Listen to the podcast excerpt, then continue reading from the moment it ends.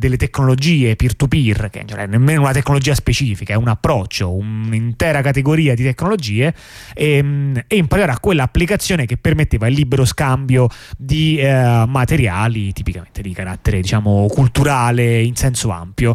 Ehm, in realtà il primo argomento di cui vogliamo parlare non ha a che fare con il peer-to-peer, ma comunque ha a che fare con eh, lo scambio di, di, materiali, in particolare di libri, ehm, in formato digitale. E quindi andiamo a parlare parlare di archive.org, sito di cui tante volte abbiamo parlato negli anni.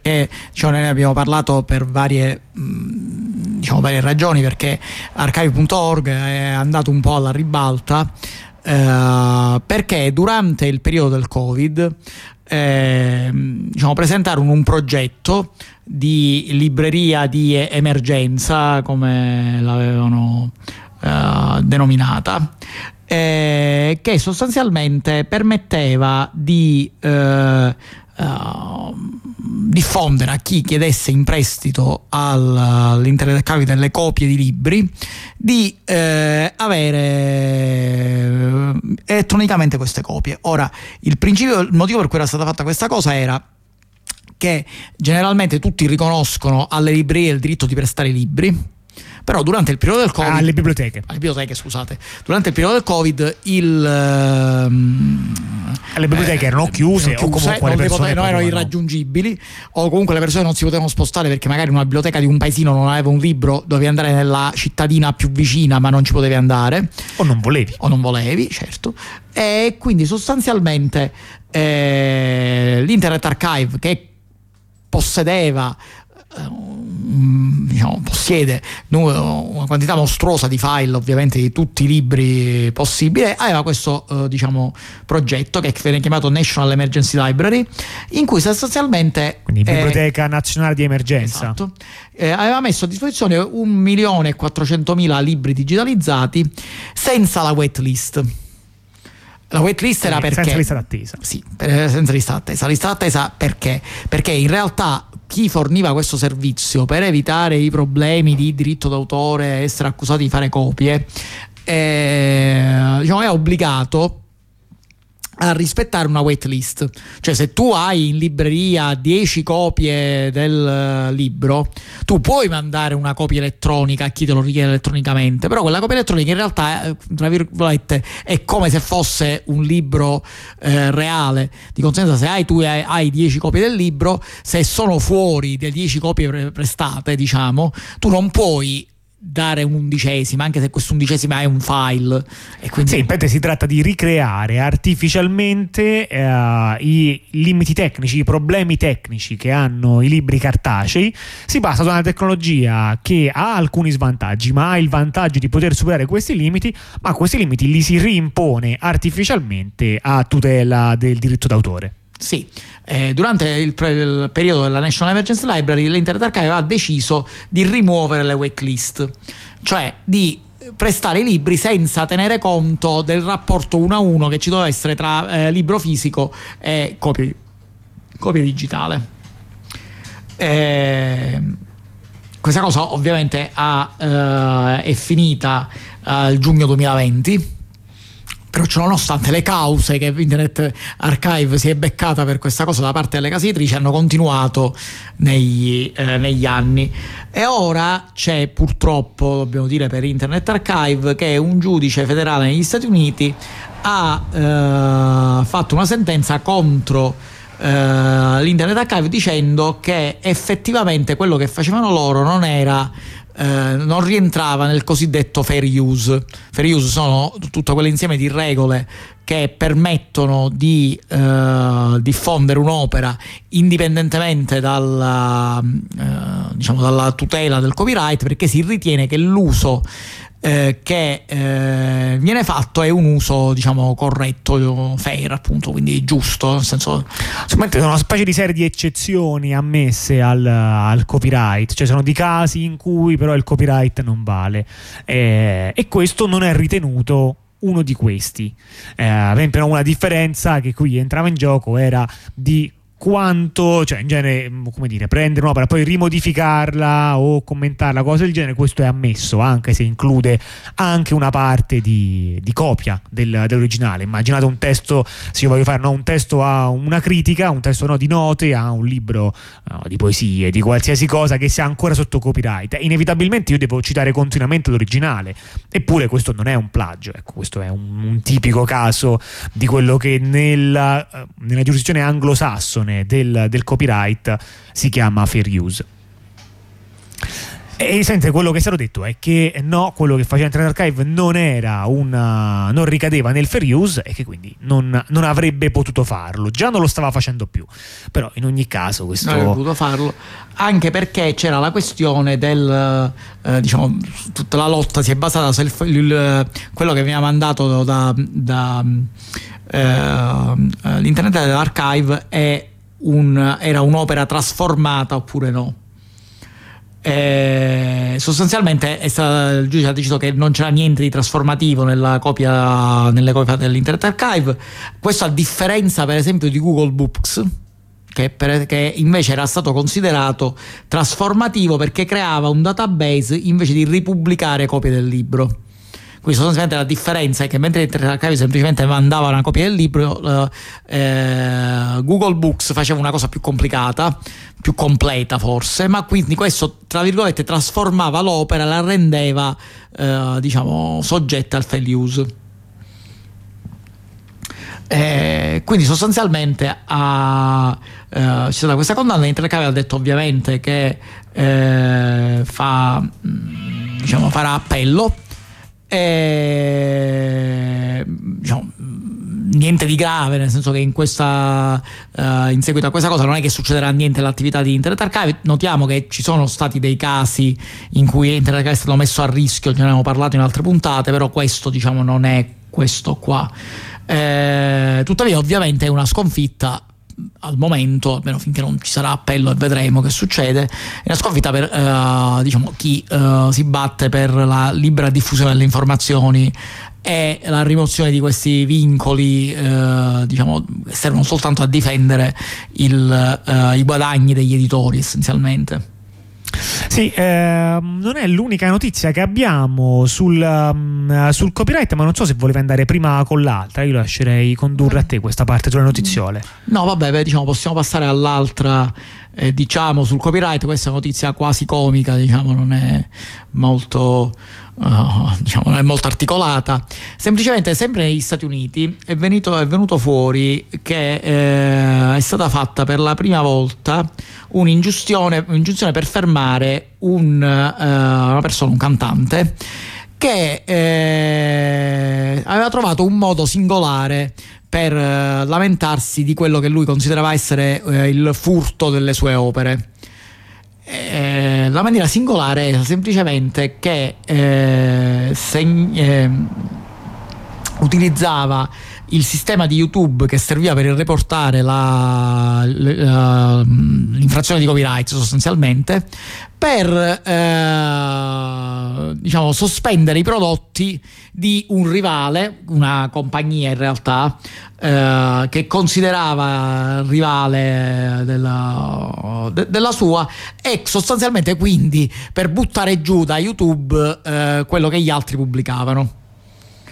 Questa qua, diciamo, la notizia, eh, a parte la, la, cosa ridicola che appunto è un, eh, è un litigio tra due che è arrivato ai, ai massimi sistemi, eh, però è interessante notarla perché eh, fa parte di quella serie di cose di cui noi abbiamo parlato già tante altre volte, del fatto che eh, questi sistemi... De, sistemi automatici che servirebbero per difendere alcune eh, diciamo, categorie di prodotti o categorie di utenti eh, e eh, diciamo eh, d'altra parte semplificando il lavoro per le piattaforme che non devono farle passare attraverso un osservatore umano, eh, creano, eh, diciamo, eh, creano mostri. In questo caso il mostro è creato dal fatto che le, la, l'esistenza di un sistema di, rep, di, report che fa sì che tu, eh, che un, una cosa che tu pubblichi possa essere rimossa semplicemente se qualcuno dice che no, il copyright era mio, senza che, senza che ci sia un intervento umano in mezzo ha, eh, diciamo, è appunto aberrante e può essere utilizzata in casi come questi.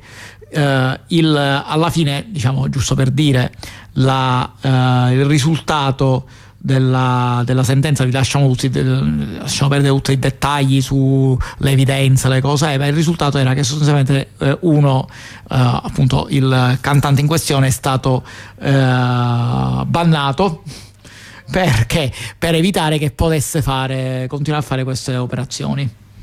Sì, chissà come fanno poi a bannare. O poi senso, a quel punto poi cosa, cioè, si metti che poi davvero qualcuno gli viola il copyright. Ora lui non può mai più protestare.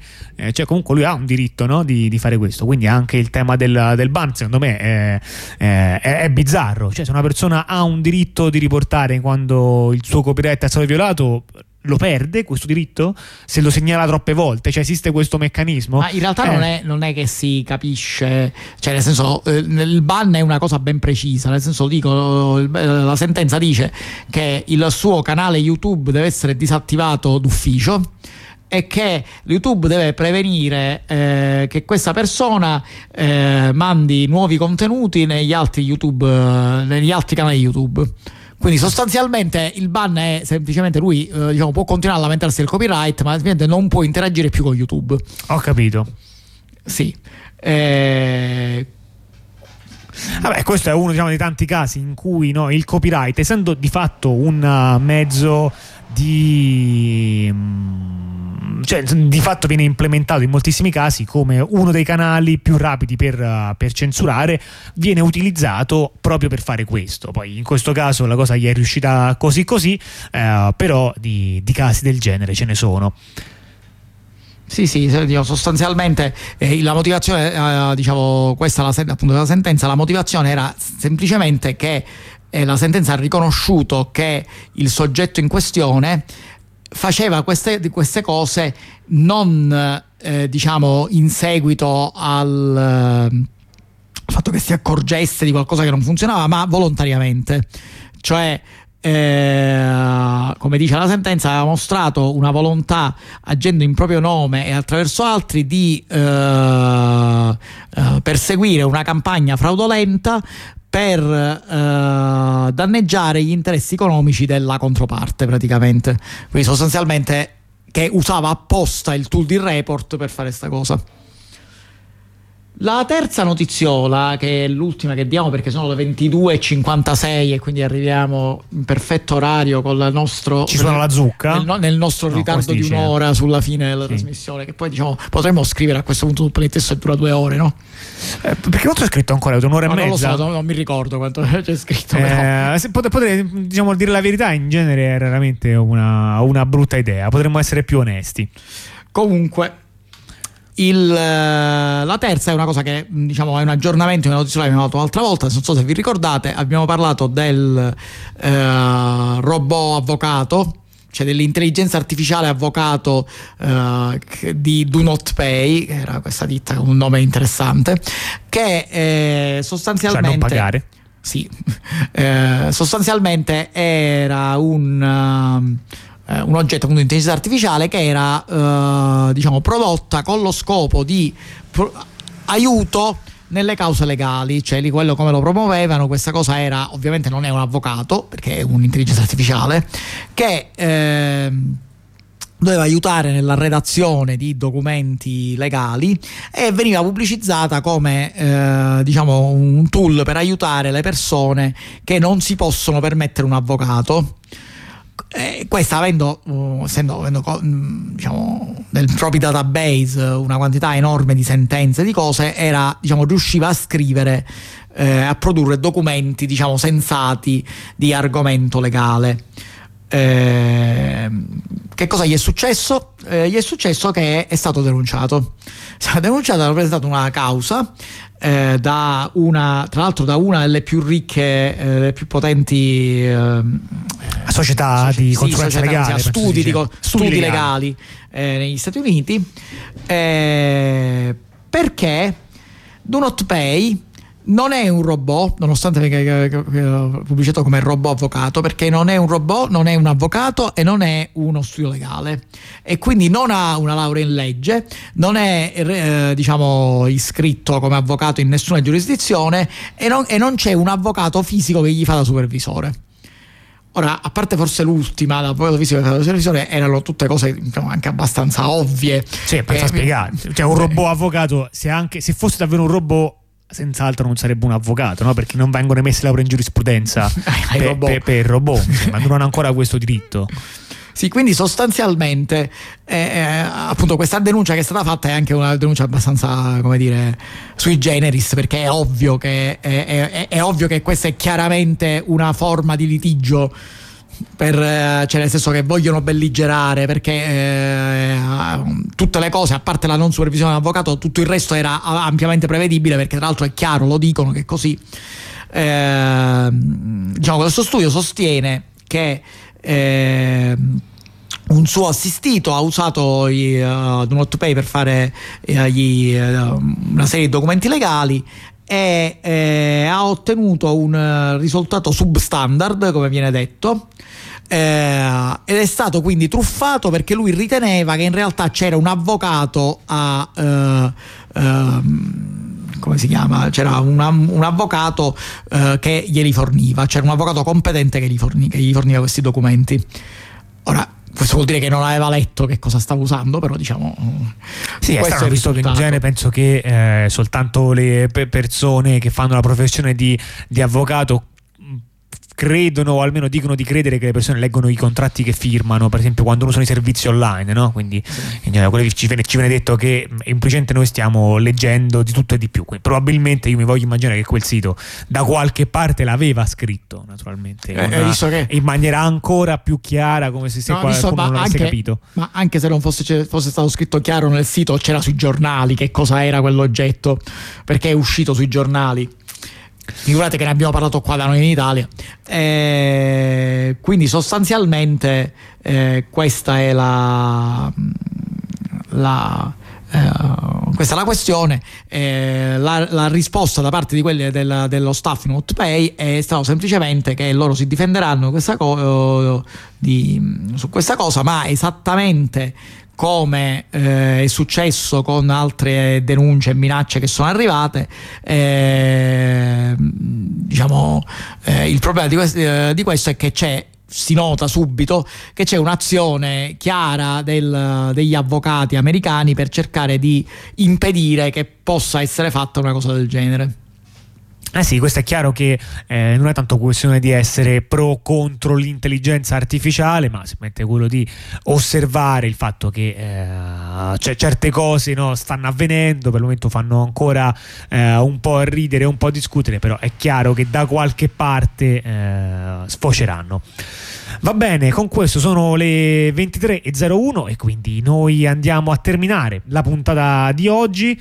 Eh, una puntata che sarebbe durata meno di due ore se noi non avessimo fatto un impiccio telefonico, questo voglio, mm, lo voglio dire. Sì, eh, ma, ma, ma il destino ci ha detto che doveva durare due ore, quindi abbiamo fatto l'impiccio in maniera tale che durasse meno, almeno due ore. Esattamente. Ehm, e vi ricordo che quindi le trasmissioni di Radio Onda Rossa per la domenica sera terminano qui e che quindi le trasmissioni eh, saranno condotte adesso dalla compagna automatica con il suo mix di uh, musica e trasmissioni di vario genere da qui fino alle 8 di mattina, orario in cui riprenderà la rassegna stampa con l'informazione eh, a cura di Radio Onda Rossa.